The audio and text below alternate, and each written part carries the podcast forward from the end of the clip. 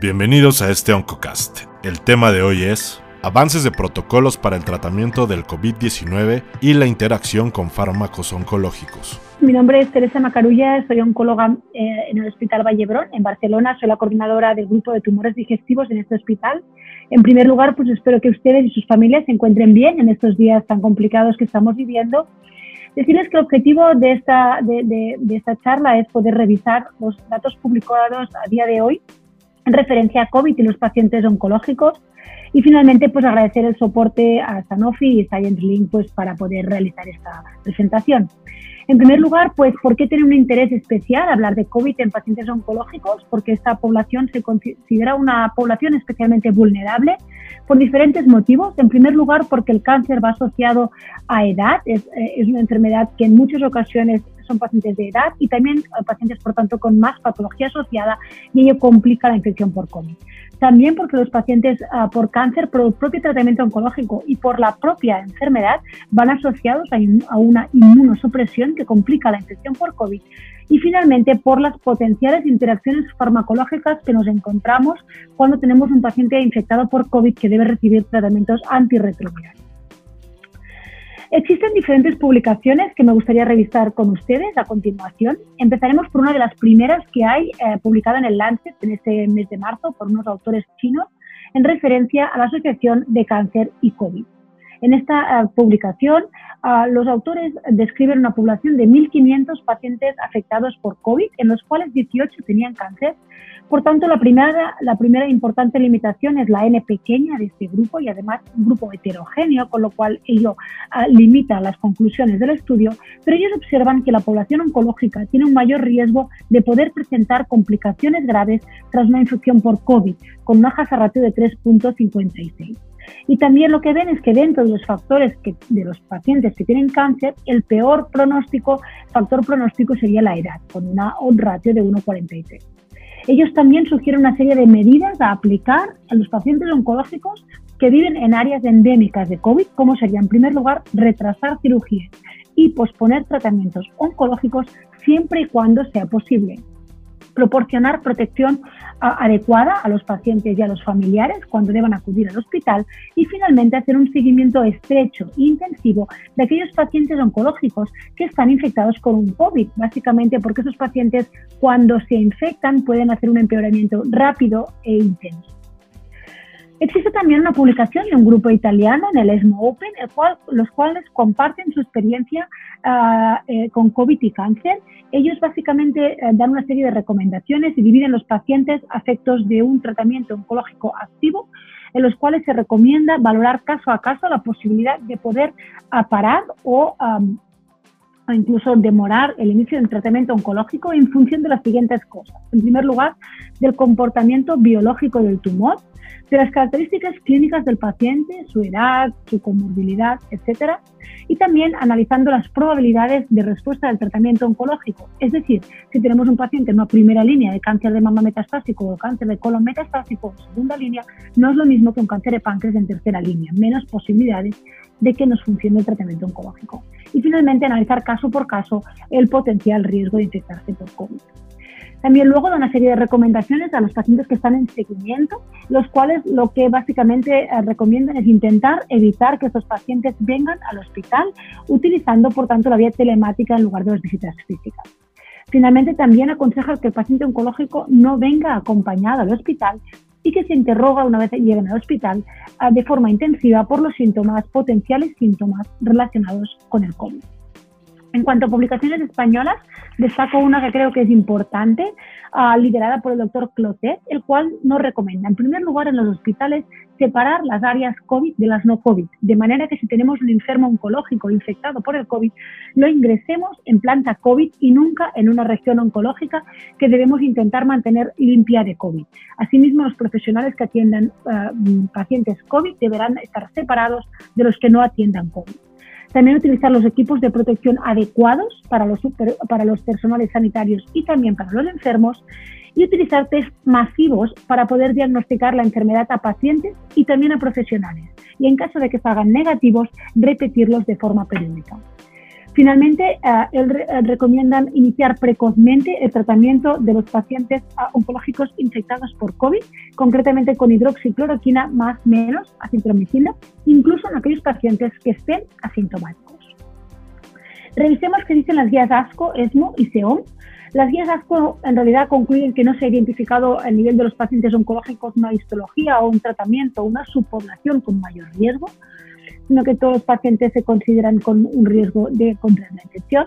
Y las guías ESMO aclaran, en primer lugar, que no hay un dato suficiente para pensar que el enfermo con cáncer se va a infectar más por COVID, también detectan pacientes con un mayor riesgo de inmunosupresión, los que debemos tener más cuidado y debemos tomar más precauciones a la hora de evitar una infección por COVID. Y finalmente recomiendan hacer uso de la telemedicina para evitar que los pacientes oncológicos hagan visitas físicas al hospital e incluso cambiemos tratamientos de vía endovenosa por vía oral o vía subcutánea cuando sea posible. La Sociedad, la Sociedad Española de Oncología Médica va dando recomendaciones que están constantemente actualizándose Ah, en primer lugar, recomienda no iniciar tratamiento de quimioterapia en pacientes con una infección por COVID. También demorar el tratamiento de quimioterapia, si lo permite la enfermedad oncológica, entre dos y tres semanas e ir revalorando al paciente. En caso de estudios clínicos, ah, lo que dicen es, en primer lugar, dependerá del sponsor de cada estudio. Algunos de ellos han cerrado completamente el reclutamiento, pero si no es así, pues intentar hacer prevalecer siempre la salud y la seguridad del paciente frente al estudio. Hay que suspender la en la medida de lo posible los tratamientos inmunosupresores, como serían los corticoides y el everolimus, y antes de tomar decisiones sobre la administración de un tratamiento oncológico, se debe considerar el riesgo y el beneficio de una infección por COVID. Asimismo, si se utiliza una quimioterapia que es potencialmente inmunosupresora, se recomienda utilizar a soporte de uh, factores de crecimiento uh, En los consentimientos de quimioterapia se debe incluir los potenciales riesgos de ser infectado por COVID.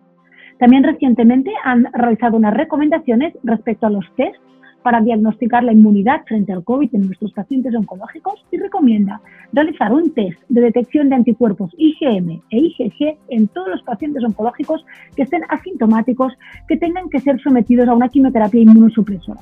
En caso de que un paciente salga como una ah, IgM positiva, se recomienda demorar el inicio de quimioterapia y repetir el test en dos o tres semanas. Pasamos ahora a revisar las publicaciones que existen en referencia a qué tratamiento estamos utilizando para hacer frente a la infección de COVID-19. Recientemente se ha publicado en un grupo, han publicado un grupo de investigadores chinos un trabajo randomizado que testa el uso de un antirretroviral, Remdesivir, de Gilead, con un resultado negativo. Ellos incluyen 237 pacientes infectados por COVID que fueron randomizados a recibir tratamiento de Remdesivir o placebo y el fármaco antirretroviral no demostró un aumento significativo en el tiempo de mejoría clínica respecto al grupo placebo. No obstante, al mismo tiempo, un grupo americano han reportado el resultado preliminar positivo de un estudio randomizado con Remdesivir que incluyó 1.063 enfermos y que ellos sí demostraron que el tratamiento con este fármaco antirretroviral aceleraba la recuperación en un 31% en los pacientes afectos de una infección grave por COVID respecto al placebo. De manera que la FDA recomienda tener en cuenta el tratamiento con este antirretroviral. Estos son pacientes no únicamente oncológicos, sino pacientes infectados por COVID. También al mismo tiempo sabemos que hay fármacos utilizados con frecuencia durante la infección por COVID, que es la hidroxicloroquina y la citromicina. Hay un estudio francés no randomizado que está publicado ya y que demuestra que el tratamiento con hidroxicloroquina va asociado a una reducción de la carga viral por COVID y ese efecto se ve potenciado cuando utilizamos la hidroxicloroquina. La limitación del estudio es que únicamente incluye a 20 pacientes sin embargo, la FDA ha alertado de las potenciales complicaciones que supone el tratamiento con hidroxicloroquina, especialmente por la prolongación del QTC. Sabemos que eh, los pacientes oncológicos utilizan muchos fármacos que tienen un potencial alargamiento del QTC, por tanto, esto es algo que debemos tener especialmente en cuenta cuando hayamos de empezar o queramos empezar un tratamiento de hidroxicloroquina en un paciente oncológico que reciba otros tratamientos de forma activa. Además, sabemos, por tanto, como dicho, los pacientes oncológicos presentan riesgo de otras ah, interacciones farmacológicas. Por tanto, ello debemos tenerlo muy en cuenta y debemos tenerlo actualizado en nuestras listas y en nuestros protocolos de nuestros hospitales cuando empecemos los tratamientos ah, en los pacientes oncológicos. Por ejemplo, está descrita la alta interacción de aprepitan o fosaprepitan, los antieméticos, con antirretrovirales, o bien la interacción de los mismos con quimioterápicos muy utilizados como el inotecan, la vinflunina o la travexilina. Por tanto, será importante en pacientes oncológicos cuando lleguen a urgencias, cuando estén hospitalizados y debemos valorar el tratamiento con antirretrovirales o con hidroxicloroquina, tener en cuenta con qué fármacos está tratado el paciente o ha sido tratado recientemente nuestro paciente oncológico. ¿Y qué sabemos también de la administración de inmunoterapia y COVID? Ah, la inmunoterapia a día de hoy se utiliza en muchos de nuestros pacientes. Hay una publicación en la revista Immunotherapy en la cual ah, concluye que a diferencia de la quimioterapia, los pacientes tratados con la inmunoterapia presentan una situación más inmunocompetente, por tanto este sería algo positivo a considerar, pero destacan también la posible toxicidad pulmonar que puede estar asociada, no con frecuencia, pero que existe y puede ser grave con la inmunoterapia y que evidentemente ello complicaría de forma importante la infección por COVID. Finalmente nos llaman los autores a individualizar cada caso, el poder continuar con inmunoterapia, el utilizar flat dose para poder espaciar las dosis o incluso poder parar el tratamiento durante un periodo de tiempo. También sabemos que el uso de parina se ha recomendado como parte del tratamiento de COVID-19. En un estudio chino retrospectivo se demostraba el beneficio a nivel pronóstico ah, de la heparina asociada solo en aquellos pacientes que tenían un alto dímero D o eran pacientes con un alto riesgo de, coagulopatía. Por otro lado, sabemos que nuestros pacientes oncológicos, en un porcentaje ah, superior a la población, tienen un, ah, alto grado de hipercoagulabilidad y, por tanto, serían pacientes que probablemente nos deberíamos o deberíamos considerar la heparina ah, pues, eh, con mayor frecuencia incluso que la población general. Por último, me gustaría compartir con ustedes la experiencia que hemos tenido en estas últimas 7-8 semanas en nuestro servicio en el Hospital Vallebrón con la pandemia COVID. Decirles que la incidencia en nuestros pacientes oncológicos ha sido baja. Nosotros eh, tenemos alrededor de unas 6.000 primeras visitas cada año y hemos tenido solo 74 pacientes infectados por COVID reportados, es decir, que hayan venido al hospital y se haya hecho una serología. No obstante, la mortalidad ha sido alta de aquellos pacientes infectados y probablemente el tipo tumoral que con mayor frecuencia hemos diagnosticado infectado ha sido el pulmón, probablemente porque es el que más clínica ha tenido. Durante este tiempo nosotros no hemos parado de forma global los tratamientos ah, oncológicos, ni dentro ni fuera de ensayo clínico, no ser que el promotor nos haya obligado para el reclutamiento. Sin embargo, hemos tenido que individualizar cada uno de los tratamientos en cada uno de los pacientes. Por ejemplo, en aquellos fármacos inmunosupresores hemos utilizado soporte del GCSF, de factores estimulantes de colonias, ah, para poder ah, hacer frente a la inmunosupresión. Nuestro objetivo en todo momento ha sido intentar evitar que nuestros pacientes tuvieran que estar hospitalizados, dado que sí que hemos visto que el paciente hospitalizado en el hospital tenía un alto riesgo de poderse contagiar de COVID. De hecho, hemos de decir de que todos los pacientes que hemos diagnosticado oncológicos infectados de COVID, el 25% eran infecciones nosocomiales que se habían infectado, por tanto, en hospitalizaciones. Aquellos pacientes que estaban en seguimiento, en los que no era necesario venir al hospital, hemos realizado visitas telemáticas para evitar pues, este, eh, este desplazamiento físico al hospital. Y finalmente, en nuestro país, en estos últimos dos meses, siete semanas, se ha parado la cirugía de toda la cirugía oncológica por tanto, hemos tenido que adaptarnos y hacer tratamientos neoadyuvantes en aquellos pacientes que eran recientemente diagnosticados de diferentes tumores y que no podían ir a cirugía. Ah, por tanto, esto es algo que nos hemos tenido que adaptar y que, ha funcionado relativamente bien.